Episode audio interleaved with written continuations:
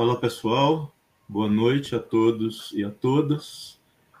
Como às quartas-feiras, nas últimas semanas, estamos aqui com o programa Contramola, explorando sempre temas que podem estar ou que estão no programa de Lula para as próximas eleições.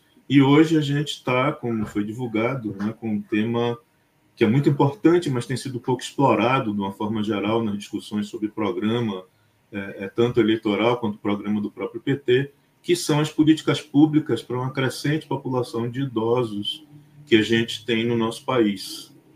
Então, para comentar sobre esse tema, nós trouxemos aqui duas pessoas que têm bastante domínio sobre isso, apesar da perspectiva diferentes, A primeira delas é Maria do Carmo Guido, que todo mundo conhece dentro do PT como Cacá, como ela é conhecida por todos nós. Ela é socióloga, é pesquisadora da economia do envelhecimento, é coordenadora do setorial da pessoa idosa do PT de São Paulo e é conselheira no Grande Conselho Municipal do Idoso, aqui em São Paulo também.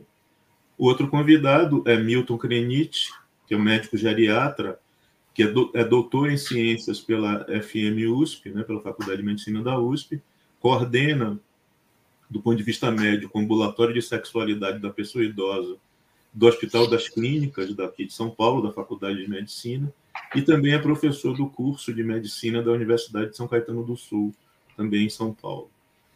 Hoje, começando pela primeira vez no Contramola, a gente está acatando e vendo, a gente vai usar isso depois da fala dos nossos convidados, perguntas que as pessoas podem mandar para nós, tanto pelo chat do YouTube, quanto pelo chat do Facebook. Então, acabando aí as falas iniciais deles, a gente tenta introduzir as perguntas que nossa audiência tiver intenção de fazer. A gente vai começar com Cacá, com a primeira fala dela, e em seguida Milton faz a fala dele. Então, Cacá, muito obrigado pela sua participação aqui conosco hoje, por favor, faça a sua fala inicial. Olá, boa noite para todos que estão nos ouvindo, nos vendo, boa noite para o Canário, boa noite para o Milton, e eu que agradeço, Canário, a oportunidade que você está nos dando, a mim e ao Milton, para falar desse tema que é muito pouco discutido, a nível de política, ele é discutido nos ambientes acadêmicos, etc. Então, é uma oportunidade que você está nos dando. E eu aproveito, eu acho importante eu dizer...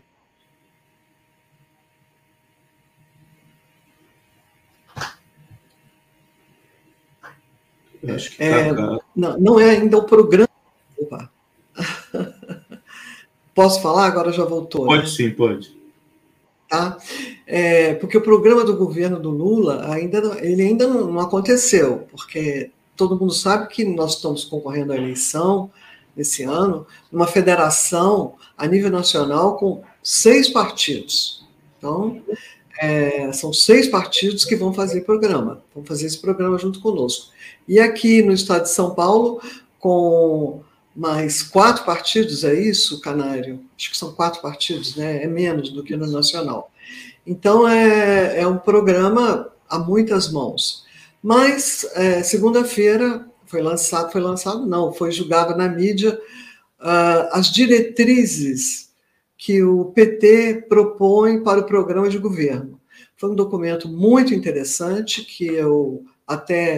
peço para que ele seja disponibilizado o link aqui para quem quiser ver, que é um documento muito importante e que se propõe a recolocar o Brasil no rumo do desenvolvimento, da independência,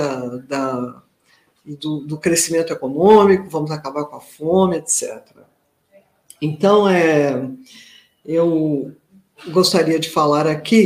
como nós já temos um programa detalhado, nós juntamos um grupo de petistas e não petistas e elaboramos um programa detalhado para a população idosa, para a pessoa idosa no próximo governo. Só que, como ainda não foi lançado o programa do governo, do PT e dos nossos federados, nós ainda não lançamos esse programa, mas ele já está pronto. Então, eu vou fazer aqui, na verdade, um diagnóstico da situação da população idosa no Brasil nesse momento de crise total. Então, todos os dados, todos os pontos que são gravosos em relação à situação da população idosa no Brasil, que eu vou diagnosticar aqui, eles estão previstos no programa que a gente já fez, tá?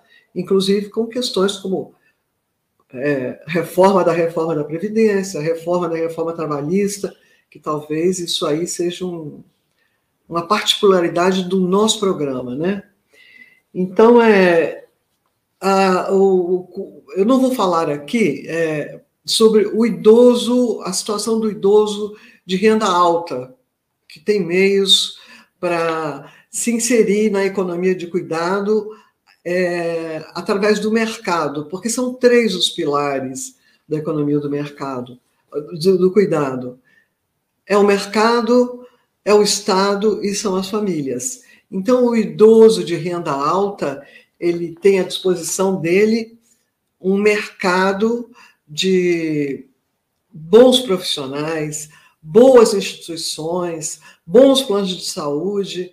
Então, ele tem disponibilidade de acesso a esse programa de cuidado, né?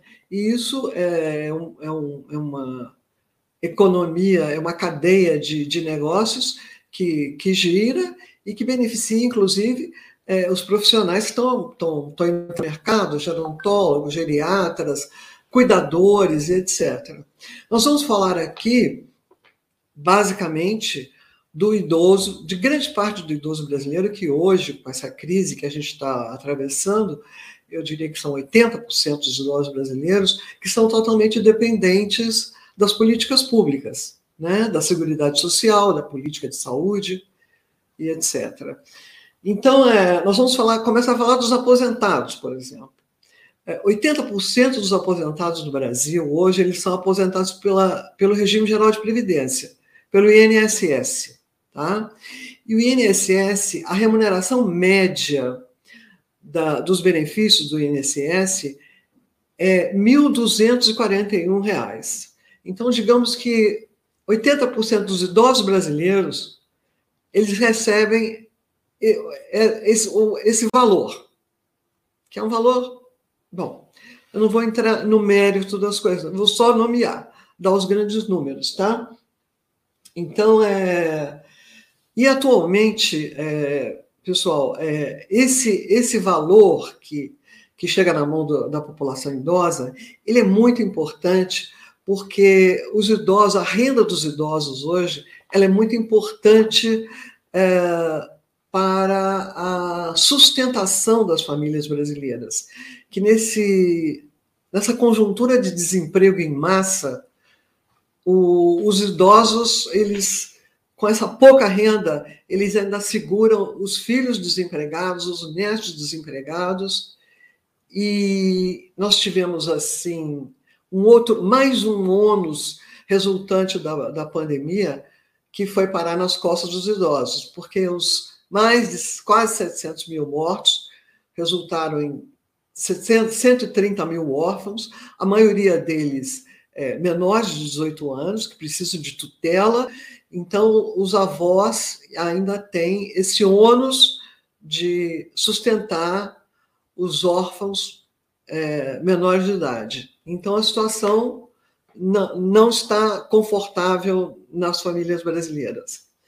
Um outro dado que tem os idosos aposentados e tem os idosos na faixa etária de 62 e 65 anos, que é a idade determinada pela reforma da Previdência para a aposentadoria das mulheres, 62, e 65, aposentadoria dos homens. O que está ocorrendo nesse momento no Brasil é que a reforma da Previdência ela foi precedida pela reforma da trabalhista. E a reforma da trabalhista, ela Ela jogou no precariado, na desregulamentação total, milhões de trabalhadores. Então, o que está acontecendo hoje é que um grande contingente de trabalhadores que atingiu a idade de aposentadoria, eles não estão conseguindo se aposentar porque eles não estão conseguindo comprovar contribuição. Não é? A gente, quando fez a reforma da Previdência, nos livramos da financeirização total, mas acabou que ocorre uma financeirização, porque o trabalho é precário, não tem trabalho de carteira assinada, então julgou essa massa de trabalhadores. Somado a isso, ainda tem uma grave crise no INSS, que é praticamente assim, um colapso do INSS. Hoje, agências fechadas, proibição de contratação de funcionários. Então, hoje nós temos ciência de que no INSS existem mais de 3 milhões de processos de pedido de aposentadoria, pensão, BPC, auxílio-doença, etc., que está paralisado para análise por causa do caos que impera lá, provocado pela atual administração. Então, tem esse contingente de zumbis, e eles não conseguem nem se aposentar e nem trabalhar, porque já são idosos. E os trabalhadores da construção civil, trabalhadores domésticos, ambulantes, etc., eles começam a trabalhar, quantos que nós não conhecemos, aos 8, 9 anos. Então, quando chega na idade de 60 anos, eles que passaram a vida toda vendendo a força muscular de trabalho deles, eles já não conseguem trabalhar. E também não conseguem emprego por causa do idadismo, que é um problema que afeta todos os idosos, que talvez o Milton vai abordar um pouco mais. Então, é uma população de zumbis à procura de benefícios e de assistência. A outra questão, que é uma questão crucial em relação à população idosa brasileira, é a questão da saúde. Todos os idosos dependem do INSS, do SUS. E o que está acontecendo com o SUS hoje é a mesma coisa que está acontecendo um pouco com o INSS. É uma reforma administrativa velada. No caso do SUS, essa medida, essa emenda constitucional de teto de gastos desinvestiu no SUS, e tem uma outra questão importante, é que a atenção básica, que é a atenção que acolhe os idosos no Sistema Único de Saúde, ela está sendo totalmente transferida para empresas privadas. Então, as famosas organizações sociais. E o que acontece? As organizações sociais são empresas que visam o lucro, e elas estão aplicando na gestão da saúde um modelo de gestão que não vale para a gestão de saúde. Você não pode aplicar um modelo de gestão empresarial normal na gestão da saúde. Então, isso está gerando uma situação muito perversa. O que está acontecendo com a população idosa, que a gente ouve, porque eu faço parte do movimento social, faço parte da ponta, o que a gente ouve é o idoso chega na UBS, demora, às vezes, 6 horas para ser atendido, e quando é consulta de especialidade, é mais de 60 dias que ele demora para ser atendido. E uma outra realidade dramática é que não tem medicamento de uso continuado para a população idosa, diabetes, pressão alta, etc., não tem insumos, não tem fralda geriátrica, que o idoso de baixa renda não consegue comprar, porque é um preço absurdo. Então, é uma situação dramática a situação da saúde para a população idosa no Brasil em geral. E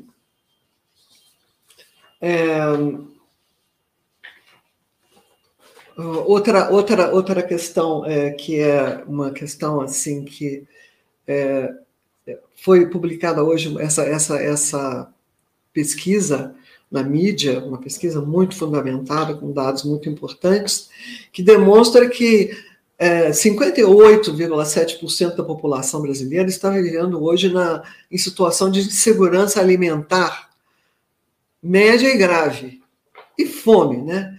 Então, a gente pode tranquilamente assegurar que grande parte desses 58%, 60% da população que está em segurança alimentar são idosos, porque muitos não têm condição de sair para fazer compra, a inflação corroeu o poder de compra, etc. Então, estão passando insegurança alimentar grave. E nós sabemos que a política do atual governo, ela transferiu, ela eliminou toda e qualquer política assistencial para a pessoa idosa e também para... Enfim, a gente não precisa nem de ficar falando muito mal desse governo, que ele mesmo se desmoraliza todo dia. Mas transferiu, foi até um discurso do próprio Bolsonaro, numa das várias falas lamentáveis dele, de que os idosos teriam que ser cuidados pelas suas próprias famílias. O que está acontecendo hoje?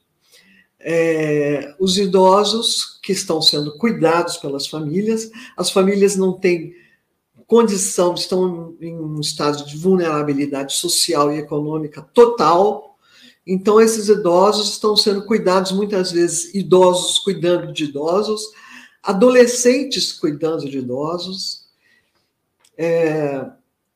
cuidadores totalmente despreparados, precariedade total nas habitações, que propicia violência contra a pessoa idosa de todo tipo. Aliás, esse mês é um mês de denúncia contra a violência contra a pessoa idosa. Então, esse ambiente, ele propicia todo tipo de violência contra a pessoa idosa, violência física, psicológica, sexual, patrimonial. Hoje, inclusive, nas classes médias, existe violência patrimonial praticada contra a pessoa idosa. Idosos sozinhos e negligenciados é uma descontinuidade de bons programas de acompanhamento de idosos, programas domiciliares de acompanhamento de idosos. Idosos em situação de rua. Teve uma situação emblemática aqui em São Paulo, que o Isaías, um idoso de 66 anos, depois de passar a noite na rua, numa noite fria aqui de São Paulo, ele foi tomar o café da manhã num abrigo, e antes do café chegar, ele morreu na fila. Então, é uma situação muito dramática. Então, o que eu tenho a acrescentar a todo esse diagnóstico, que ele está atendido no programa que nós preparamos, que a gente vai publicar em breve, é que as diretrizes, tanto do programa federal como do programa do Haddad aqui em São Paulo, a primeira parte das diretrizes é um programa social emergencial. Os dois programas, um primeiro tratar de erradicar a fome, a miséria, a insegurança alimentar e dar um mínimo de assistência social e medidas que garantam uma transferência de renda e de proteção social para as famílias, e fortalecer o acesso aos serviços públicos, ao SUS e ao SUAS, principalmente, e uma definição de uma legislação que vai dar uma especial atenção à economia e atenção ao envelhecimento da população brasileira neste contexto de transição demográfica em curso. Então, eu já dei o meu recado, já falei muito, e agora eu passo a palavra ao companheiro Milton. Obrigado. Obrigado pelas palavras, pela explanação, Cacá. Obrigado pelo convite, Canário, e todos os companheiros e companheiras e todo mundo que está assistindo a gente. Fico muito feliz até de ver os comentários de algumas pessoas muito queridas, Paula, Maria Cecília, Eva, muito feliz de vocês estarem aqui com a gente, tá? Eu também preparei uma fala, e eu quero que, se também não for claro, depois alguém me questione, porque eu também pensei em algumas questões baseadas na minha experiência como médico geriatra, como estudioso do envelhecimento do campo da saúde. E eu acho que a gente tem muito a conversar, eu, Cacá, Canário, a gente pensar nisso, porque eu acho que pensar em envelhecimento não é só saúde. A saúde não é uma caixinha isolada de todos os outros setores da nossa sociedade. E aí eu quero falar o que é envelhecer, né? Então, pensar o que é o envelhecimento ativo. Envelhecimento ativo, gente, é o termo que a Organização Mundial da Saúde ela lança no final da década de 90 para ser um termo mais abrangente do que envelhecimento saudável. Ser um conjunto de ideias, propostas, políticas públicas, ações voltadas não só para a saúde, e sim para a saúde, mas também para a segurança e para a participação. Então, o programa de envelhecimento ativo, eu também olhei o programa que a Cacá falou vazado, do programa do Lula, eu não cheguei a olhar o do Haddad, mas está lá a palavra envelhecimento ativo. Da gente entender que envelhecimento ativo não é só da saúde, sim da saúde também, porque a população idosa vai ser a população que mais vai demandar cuidados, seja de saúde, seja de educação, também a gente tem que pensar em cultura, moradia, transporte, assistência social, segurança, né? E envelhecimento ativo não é só envelhecer ativamente. É eu ter uma participação contínua em questões sociais, econômicas, culturais, espirituais, espaciais, né? O direito a existir também. Então, envelhecimento ativo é tudo isso e mais abrangente do que estar ativo fisicamente. Então, a gente pensar em pilares do envelhecimento ativo é a garantia da segurança, ações para promover a autonomia da pessoa idosa e ações para garantir a independência da pessoa idosa, né? E quando a gente for falar até de neoliberalismo, do que enxerga, isso vai contra todos esses princípios de envelhecimento ativo, né? Então, eu comentei um pouco de que para a gente promover o envelhecimento ativo, as políticas públicas, cabe um conjunto de intersetorialidade. Então, a saúde não atua sozinha, né? Então, o que é intersetorialidade? É a gente ter um grupo de ações coordenadas de saúde, educação, cultura, lazer, segurança, assistência social, moradia, transporte, habitação, urbanismo, tudo pensado para promover o envelhecimento ativo. E a gente entender, então, eu falei um pouco que não cabe só a saúde, mas entender que saúde, quando a gente pensa, muitas pessoas acham que saúde seria não ter doenças ou ausência de doenças. Mas saúde não é isso. Saúde é o que a OMS já fala e outros teóricos vão falar, que é um estado completo de bem-estar biopsicossocial. E a gente tem que entender isso, né? De resgatar os direitos humanos, resgatar os direitos da pessoa idosa para garantir saúde também, né?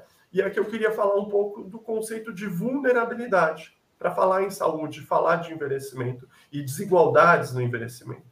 Mas eu começo a falar um pouco sobre vulnerabilidade. Se eu não for claro, depois eu peço que alguém me questione. Vulnerabilidade, gente, é um conceito que a gente aprende com os estudiosos da saúde coletiva, que estudaram muito lá o começo da epidemia do HIV e da AIDS. E que se falava muito antes em só vulnerabilidade individual, que seria o risco, ou a chance, ou o comportamento do indivíduo levando ele ao maior ou menor risco de alguma doença, por exemplo, naquele caso do HIV. Mas o que esses estudiosos mostraram para a gente é que existem, além do componente individual de vulnerabilidade, existem dois componentes fundamentais para a gente entender, que é o componente da vulnerabilidade social, que é a interferência do contexto socioeconômico e cultural na vida da pessoa, e no risco dela de adoecer ou não adoecer, no risco dela promover ou não promover a saúde. E uma outra vulnerabilidade, gente, é a vulnerabilidade programática. É a vulnerabilidade, daí, sendo o papel do Estado, protegendo ou deixando de proteger uma determinada população. E por que eu falei desses pilares de vulnerabilidade, né? Vulnerabilidade individual, social e programática. É porque a gente tem que entender esse conceito de vulnerabilidade também no envelhecimento. E que o envelhecimento, hoje, no nosso país, como a Cacá falou, é desigual. Infelizmente, a gente vive numa cidade, a cidade de São Paulo, onde a expectativa de vida no bairro de Pinheiros, por exemplo, é de 80 anos, e se a gente caminhar alguns quilômetros para a periferia, chegar em cidade de Tiradentes, essa expectativa de vida é de 55 anos. E como que, então, a gente pode ver essa vulnerabilidade, né? Então, eu vou citar alguns estudos, só para mostrar que na cidade de São Paulo fizeram um estudo, o estudo SABE, mostrando melhores condições de acesso, melhores condições de saúde em idosos de alta renda. Um outro estudo na cidade de Campinas mostrou alguma coisa muito semelhante, de que idosos de baixa renda teriam piores condições e maiores problemas individuais, como queda, problema de memória, problema urinário, mostrando que o social tem interferência no envelhecimento. E um outro aspecto da desigualdade e das inequidades de saúde é o racismo. Envelhecer e cor da pele também tem interferência. Aí, de novo, falar de vulnerabilidade social. Um professor, um grande colega nosso, Alexandre Silva, que estuda muito questões relacionadas ao racismo e o envelhecimento, ele publicou um artigo mostrando que na cidade de São Paulo, e provavelmente em outras capitais e outras cidades, existe um cenário mais favorável para o envelhecimento de idosos de cor de pele branca em relação àqueles de cor de pele preta e parda. Então a gente tem que falar disso também para avançar sobre essas desigualdades. E também falar da desigualdade dos idosos LGBT, da população LGBTQIA+, que está envelhecendo também. E vai enfrentar, e está enfrentando hoje, seja jovem, seja de idade mais avançada, desigualdades no acesso, estresse de minoria e todas essas camadas de opressão, né? Aqui a gente vai pensar a idade adicionando mais uma camada de opressão, mais uma camada de discriminação, sem pensar na camada de discriminação baseada no racismo, na LGBTfobia e na discriminação também de classe. Quero falar com vocês também, porque se a gente vai pensar em saúde e se a gente vai pensar em promoção do envelhecimento, a gente tem que falar do que é acessar a saúde, né? Então, promover a saúde, e já está provado de que as melhores ações também para garantir o envelhecimento livre de dependência, né, com independência, com autonomia, estão baseados na promoção da saúde, como o Cacá falou, na valorização do SUS. Então, eu promover o cuidado das doenças crônicas, eu promover a atividade física, alimentação saudável, controle do estresse, evitar cessar o tabaco, controle do uso do álcool e outras drogas. Então, isso passa pela saúde. Então, a gente tem que discutir o que é acesso, que eu falei que existem desigualdades, né? E acessar a saúde, gente, é muito além do que eu entrar pela porta de uma unidade de saúde. Então, acessar a saúde vai ser... Vou dar um dado para vocês. A maneira como o usuário percebe a disponibilidade do seu serviço de saúde, do seu posto de saúde, vai interferir na decisão dele de sair de casa ou não. Então, para ele lá, medir a pressão, tomar o remédio do diabetes, fazer algum exame, isso vai ser interferido por várias questões. Seja se o posto está aberto no horário que ele não está trabalhando, seja se ele tem transporte gratuito e de qualidade para chegar na UBS, seja se ele é bem atendido, seja como a minha amiga Paula falou, se tem um remédio para ele lá, quando ele precisa. Então, acesso é tudo isso. Acesso também é como ele percebe a saúde dele. E também a predisposição, né? Então, questões relacionadas aí que eu falei de aspectos socioeconômicos, culturais, do racismo e da LGBTfobia também interferem no acesso à saúde.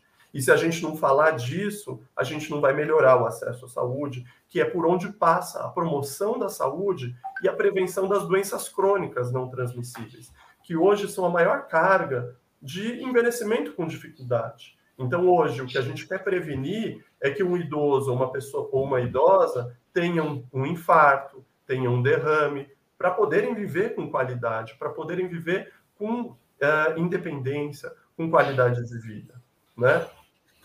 Pensando em tudo isso, também a gente está...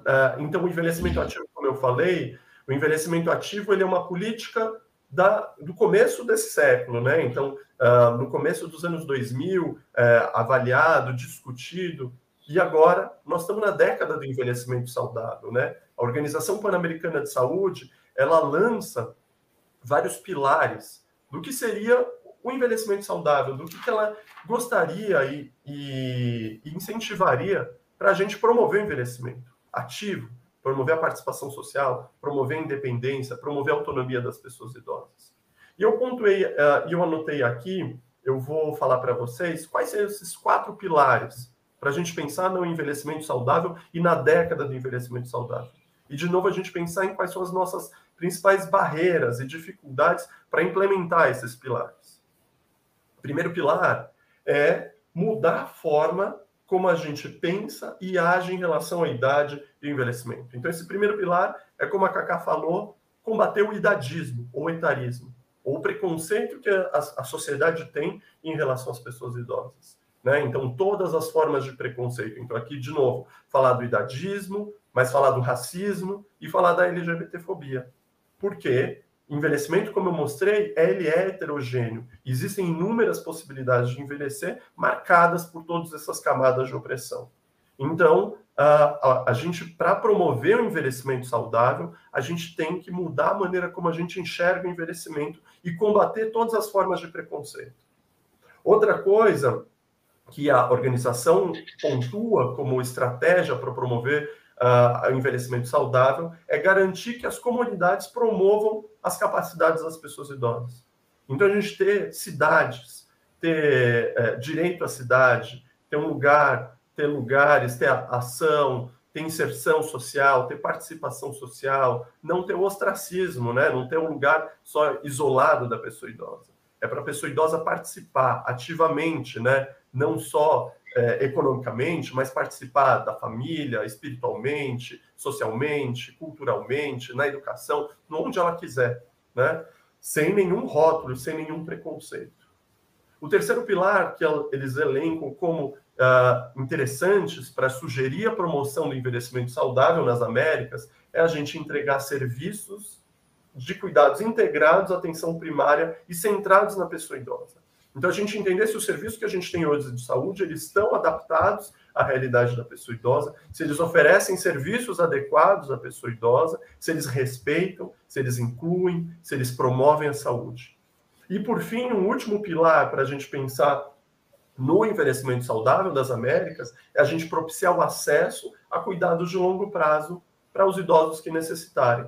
Então, seja que uma instituição de longa permanência para uma pessoa idosa que precisar, que hoje, na cidade de São Paulo e no Brasil, é um cenário muito terrível para aquele idoso de baixa renda que vive com dependência e precisa viver num lugar desse, como uma instituição de longa permanência ou um cuidado mais especializado, que não existem quase instituições públicas para acolherem essas pessoas. E a gente pensar em todas essas ações, né? Eu tinha lido no programa de Lula, então, falando disso, de valorizar o envelhecimento ativo, aplicar esses pilares do envelhecimento saudável, aplicar o pilar do direito à cidade, o direito à moradia, né, e a superação desse neoliberalismo desenfreado, né, porque isso está provado de que é um projeto de morte. E o que a gente tem que falar com as pessoas idosas é que o nosso projeto é um projeto de vida, né, e o que a gente tem que falar é isso, de que se o neoliberal, às vezes ele só enxerga o final do sapato dele, do pé dele. O envelhecimento está provado que, assim, o neoliberal vai chegar para a gente, vai falar que o envelhecimento populacional está aumentando os gastos na saúde, vai aumentar os gastos na previdência. A gente pode discutir horas e horas, mas o envelhecimento por si só não leva, por si só, o aumento de alguns gastos. Mas a gente tem que entender que é um envelhecimento com dependência, é um envelhecimento com perda de autonomia que sim vai elevar o aumento de gastos. E que está provado que se a gente investir em promoção da saúde, a gente vai reduzir esses custos lá no futuro.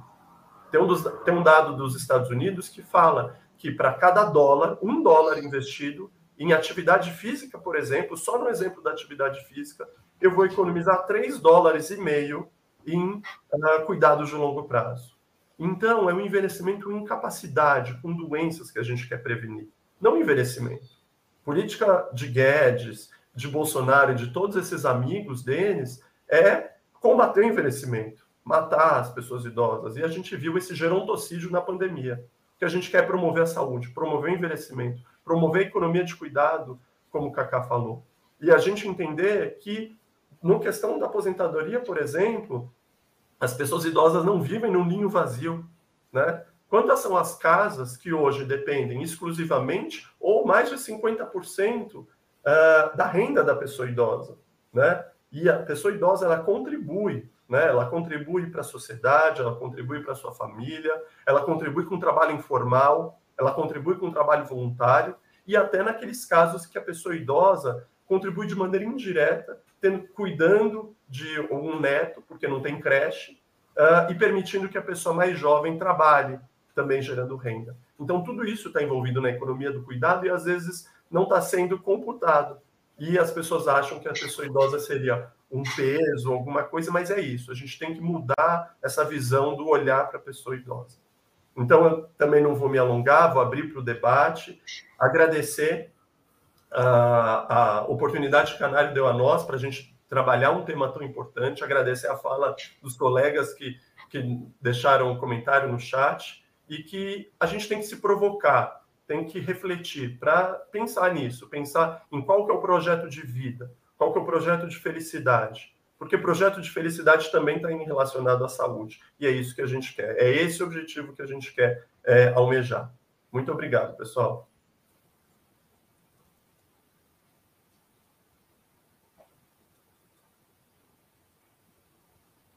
Tá sem som, Canário. Desculpe. Obrigado, Cacá, obrigado, Milton. Foram duas falas assim complementares e muito importantes, né, para chamar a atenção da gente do que significa o envelhecimento e todos esses conceitos aí que vocês falaram. Pegando aqui algumas questões que foram levantadas no chat para vocês, Cacá, a Eva Bettini, ela pede para que você comente um pouco sobre como estão funcionando esses programas sociais hoje existentes, né? O PSF, o PAI, etc.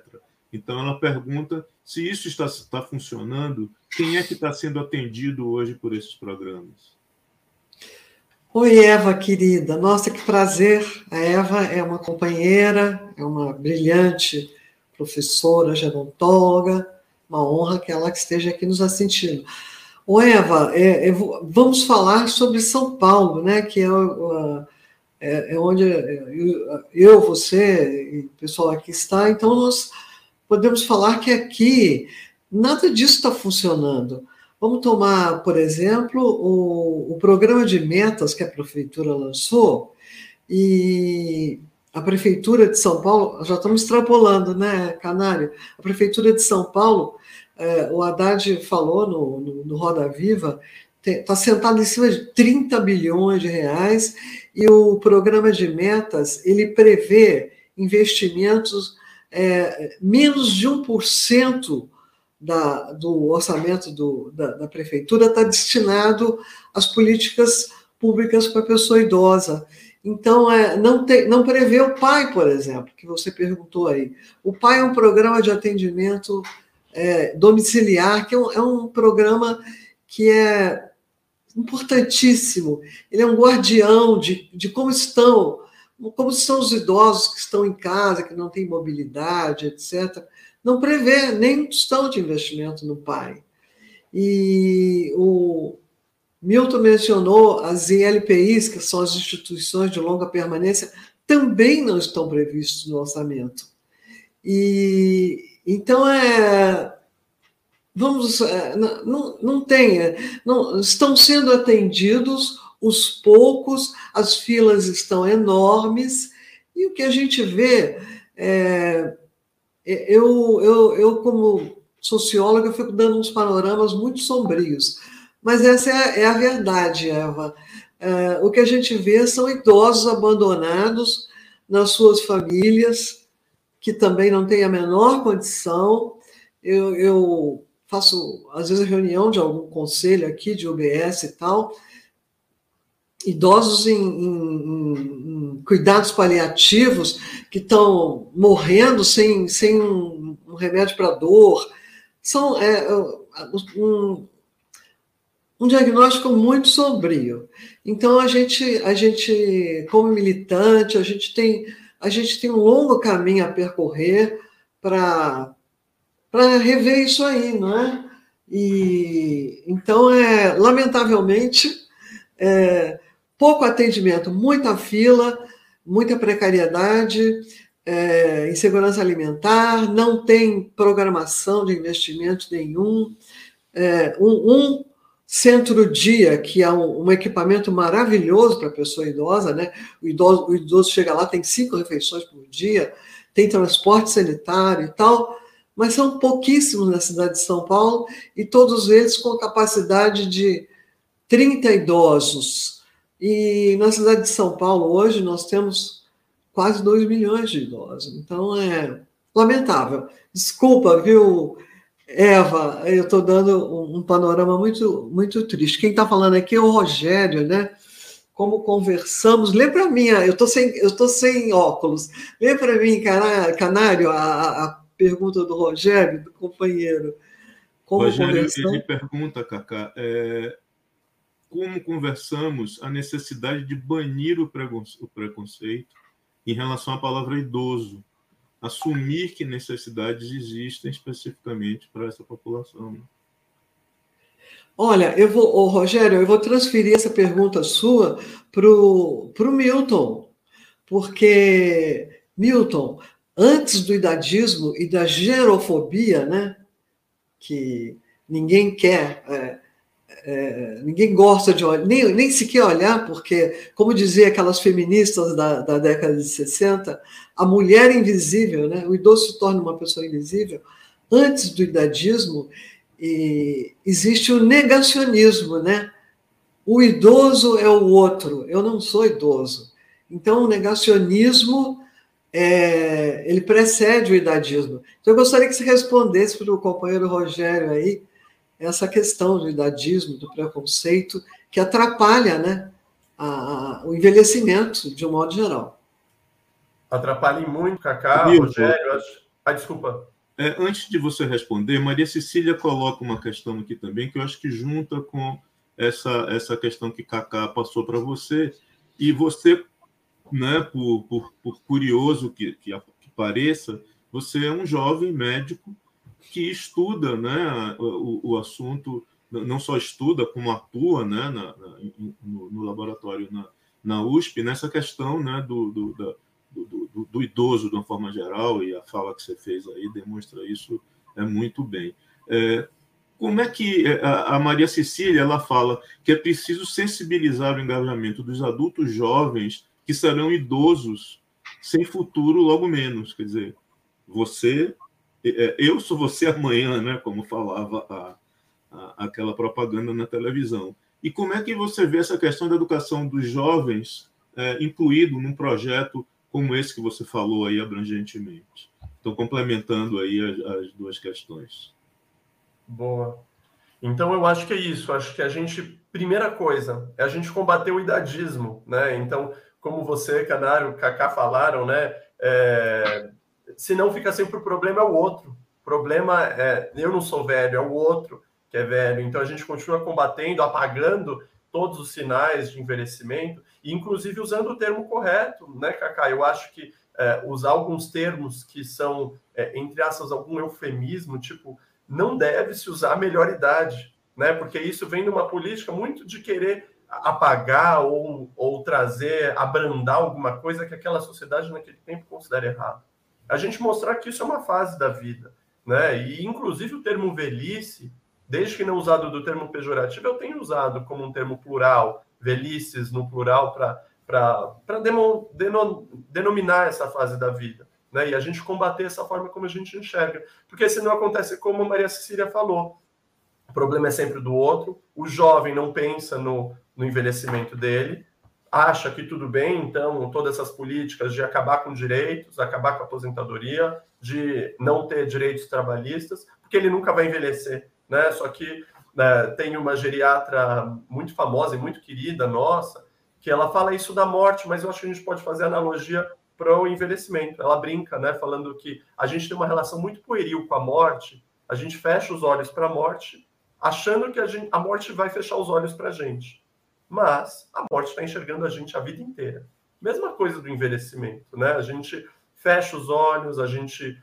Milhões e milhões de reais e de dólares são gastos todo ano com procedimentos estéticos, com procedimentos que às vezes não têm evidência e embasamento científico nenhum, como alguns tipos de vitamina, alguns outros tipos de procedimentos, que às vezes até alguns profissionais charlatões estimulam gastando milhões e milhões, quando na verdade a gente já está fazendo política pública, promoção do envelhecimento ativo, atividade física, é isso. Eu acho que Maria Cecília tem toda a razão. Eu acho que combater o idadismo não é só a gente falar para o idoso, é a gente falar e incluir a pessoa mais jovem, né? Então, conversar, estar junto, desde a criança, o jovem, a pessoa idosa, ter atividades para trazer essa educação e esse debate, inclusive para quem é mais jovem.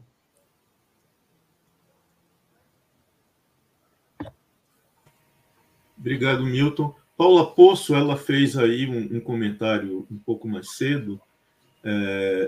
Eu acho que Cacá pode responder isso, começar pelo menos, e depois Milton pode também comentar, que é a articulação, né? Quer dizer, toda a política, a maioria das políticas públicas, principalmente as voltadas para o social, elas são executadas no nível municipal, mas sempre é necessário, né, uma participação dos outros níveis, né, da esfera do poder público. Então, como é que está essa articulação, Cacá, hoje, entre as políticas públicas exercidas pela prefeitura e aquilo que vamos dizer assim, que precisa ser articulado pelo governo federal, governo estadual, enfim. Então, depois também, se Milton quiser comentar esse aspecto, seria bem positivo. Então, Cacá, por favor. Tá, o Paula, ela mencionou, Luiz Sérgio Canário, o programa da federação. Então, atualmente, a política comum que funciona nas instâncias municipais, estadual e federal é o programa do neoliberalismo, né? É a ausência de Estado, é o não investimento na área social. Então, é isso. E sem falar na corrupção, né? Que o prefeito, ele, para receber uma determinada verba, ele tem que fazer uma troca, troca com troco. Então, nesse momento, nos atuais governos que aí estão, nas instâncias municipal, estadual e federal, não existe troca. A única troca é a troca neoliberal. Zero. Zero para o bem da população e muito para o bem dos próprios governantes.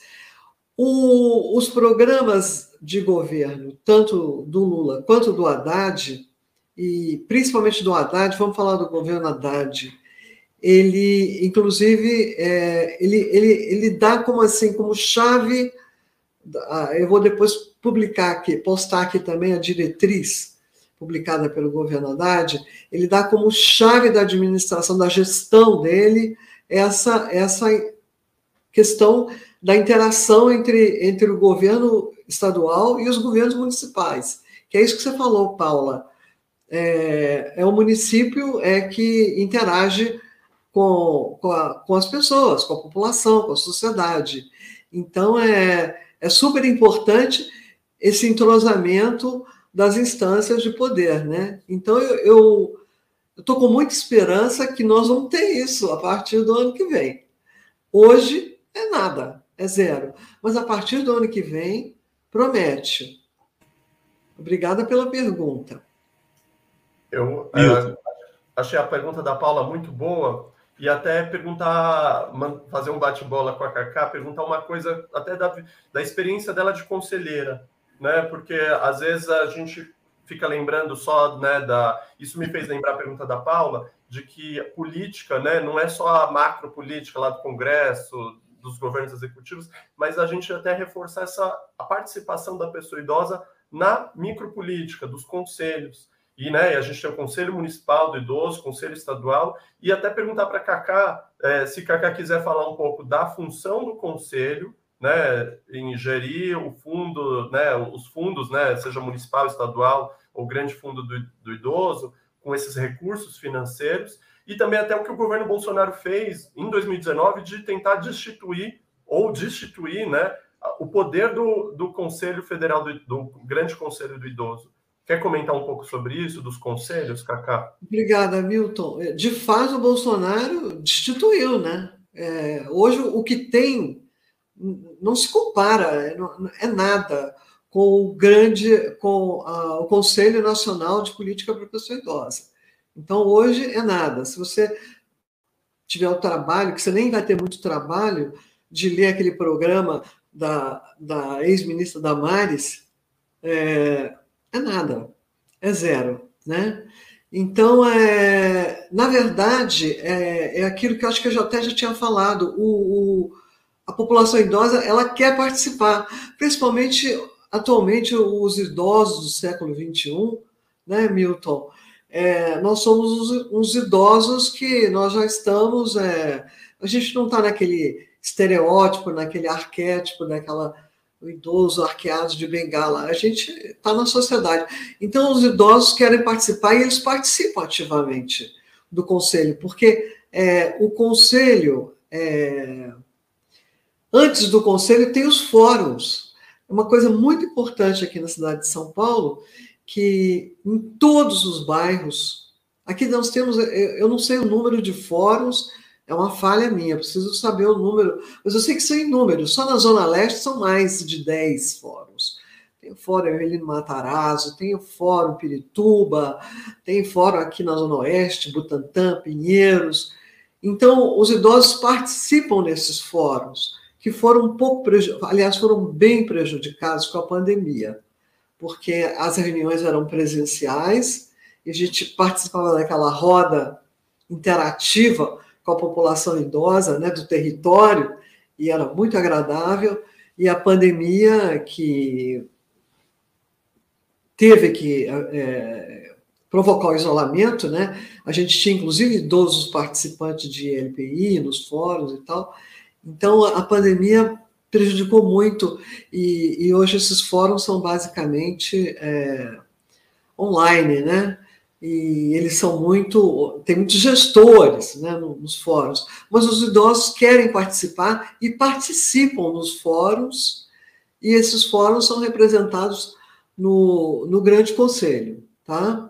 O Grande Conselho, ele tem também o que você mencionou, o fundo, né, o Fundo Municipal do Idoso, e existe uma determinação de que as verbas do fundo, os recursos que o fundo dispõe, eles não podem ser direcionados a projeto de política pública continuada, tá, Milton?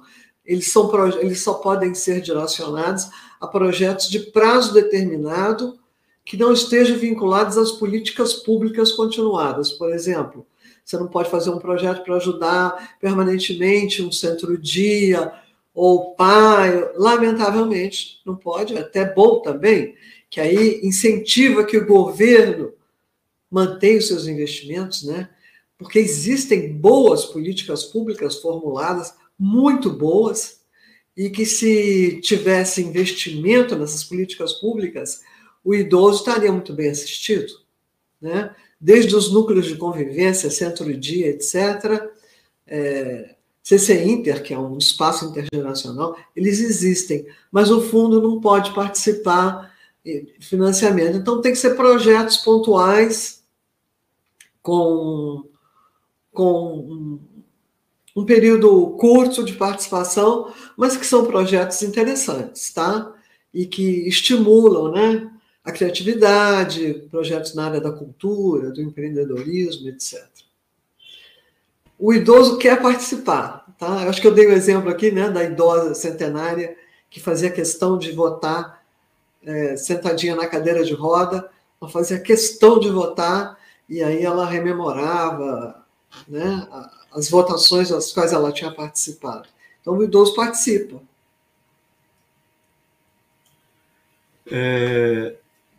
Milton, não está dirigido especialmente a você, Cacá também pode comentar em seguida. Rogério Gomes, ele levanta aqui uma questão interessante, né? A gente está falando da questão das políticas, etc., para o idoso, uma vez que você já é idoso, né?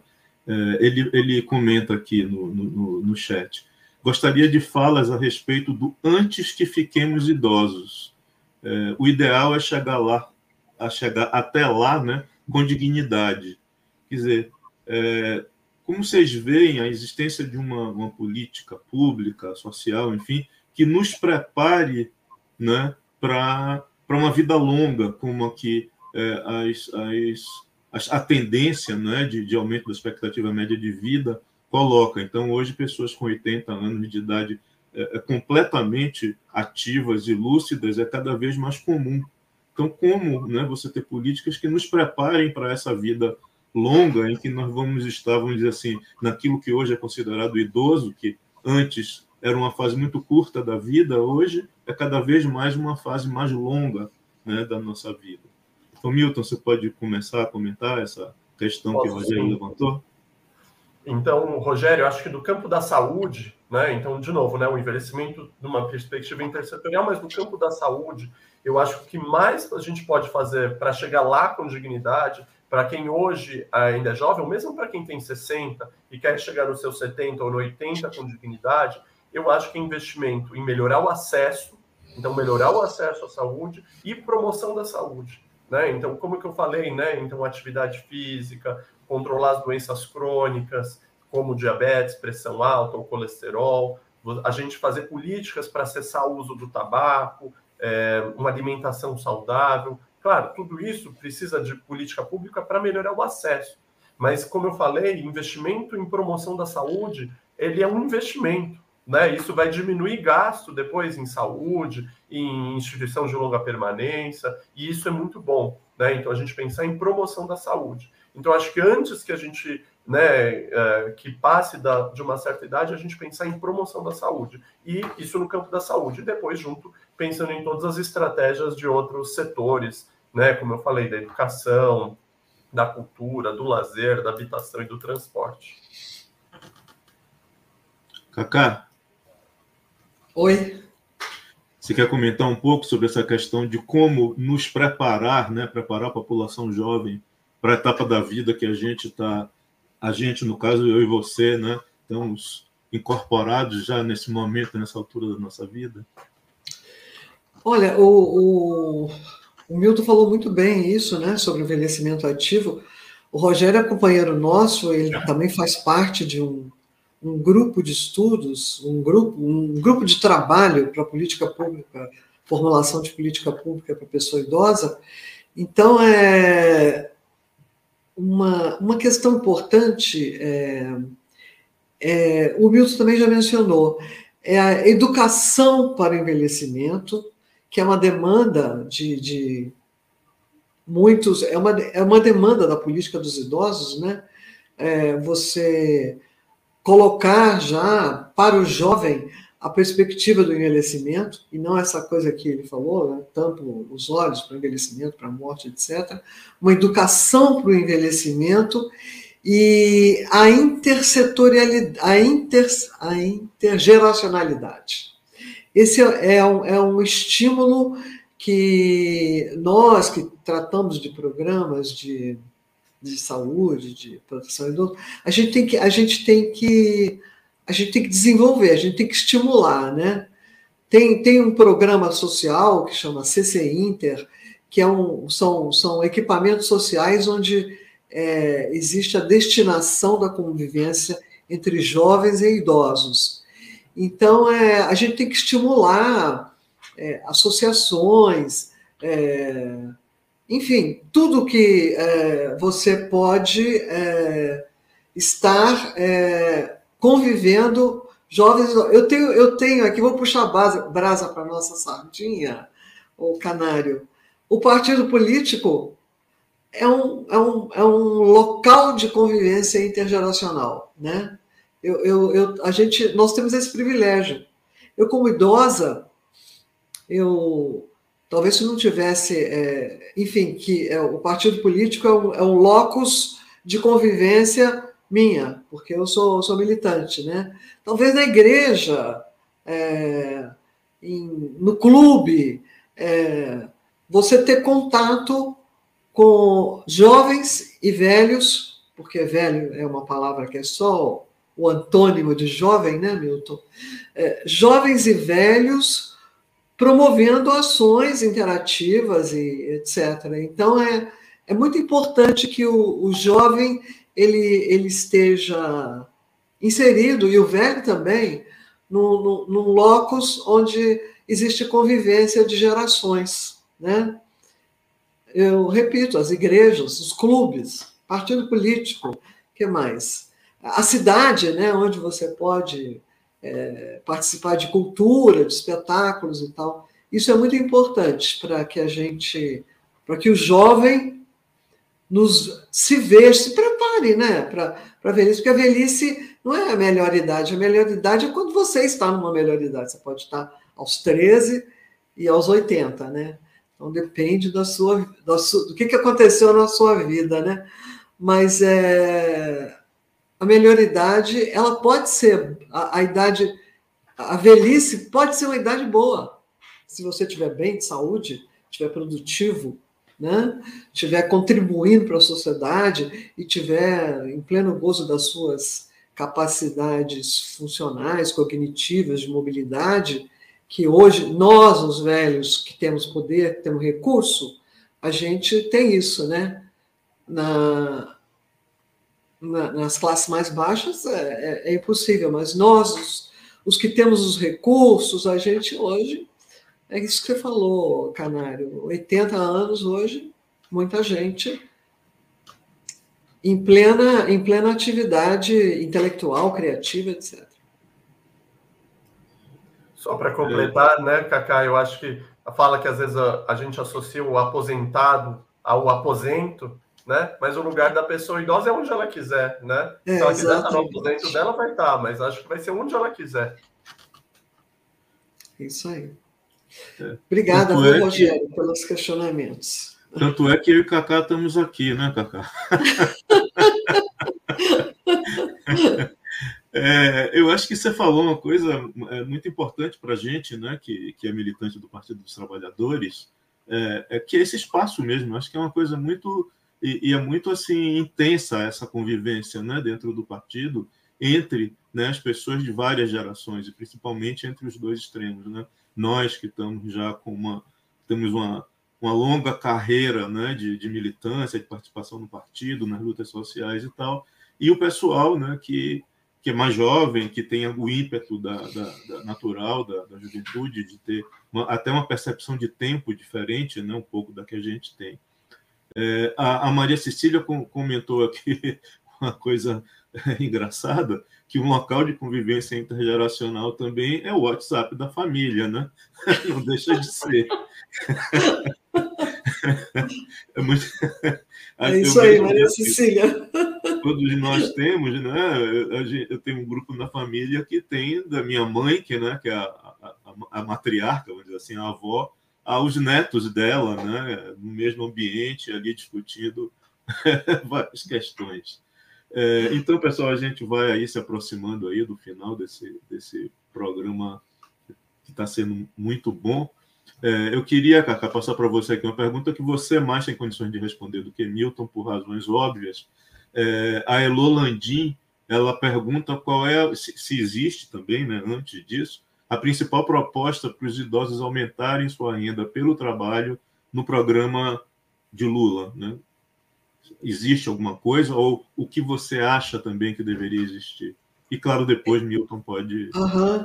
Elô, existe sim, não existe a principal proposta, né? Existem propostas para os idosos aumentarem renda, né? Educação... Educação para a digital, né? Participação dos idosos no mundo digital, isso pode ser uma geração de renda. Existe sim. Se você incentivar, o programa ele prevê um incentivo à participação cultural, à educação, à formação e a inserção dos idosos no mundo digital. Tá? Mais para frente, o ambiente do trabalho, de um modo geral, ele vai ter que olhar para o trabalho do idoso, porque só vai ter idoso para trabalhar. Né? Tem sim, Elô, eu não sei qual é a melhor proposta, eu acho que não existe, né? Mas que tem. tem programas para que habilitar a pessoa idosa a se inserir ou empreender, ou enfim, poder contribuir com a renda dela, né?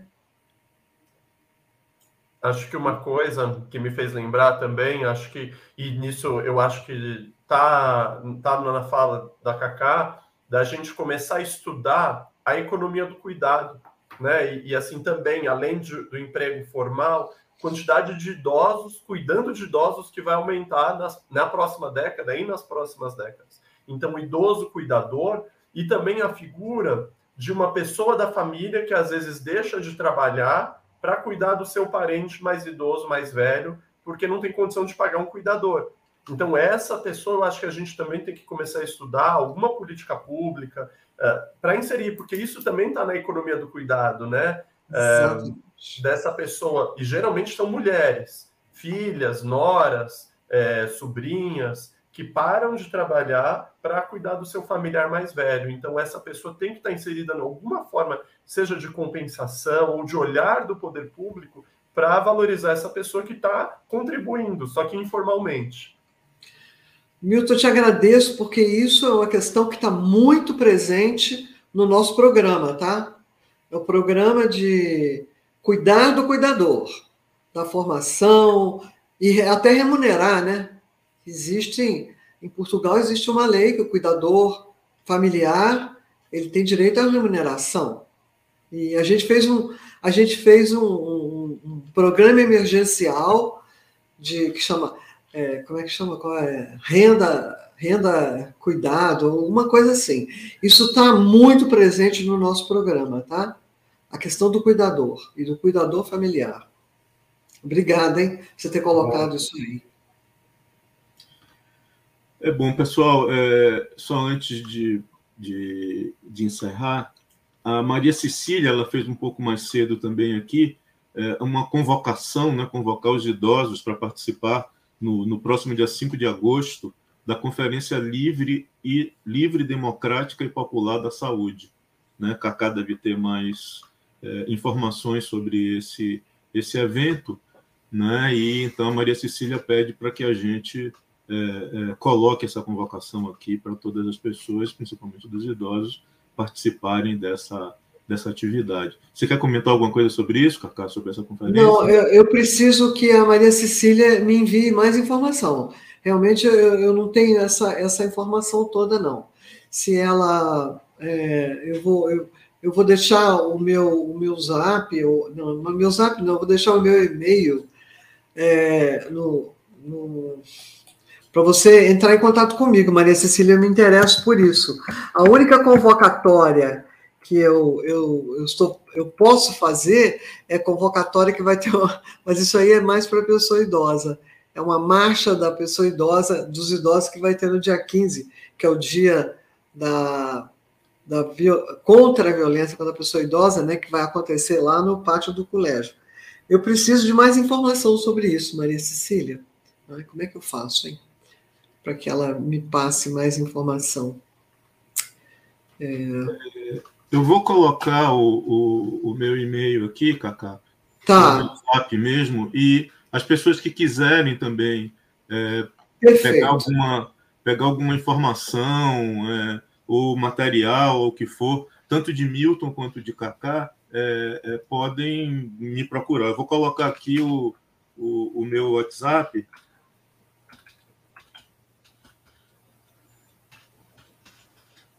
E as pessoas podem me usar como intermediário aí entre Milton e Cacá.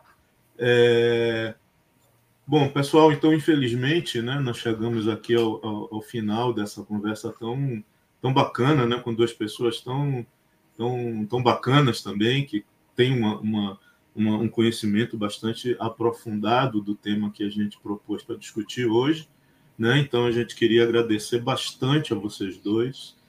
Foi uma conversa muito legal, né? Muito boa, e que eu acho que foi muita informação de coisas que a gente não está acostumado a discutir. Então, pessoal que está nos assistindo até agora, muito obrigado. Na próxima quarta estamos aqui de volta com o programa Contramola.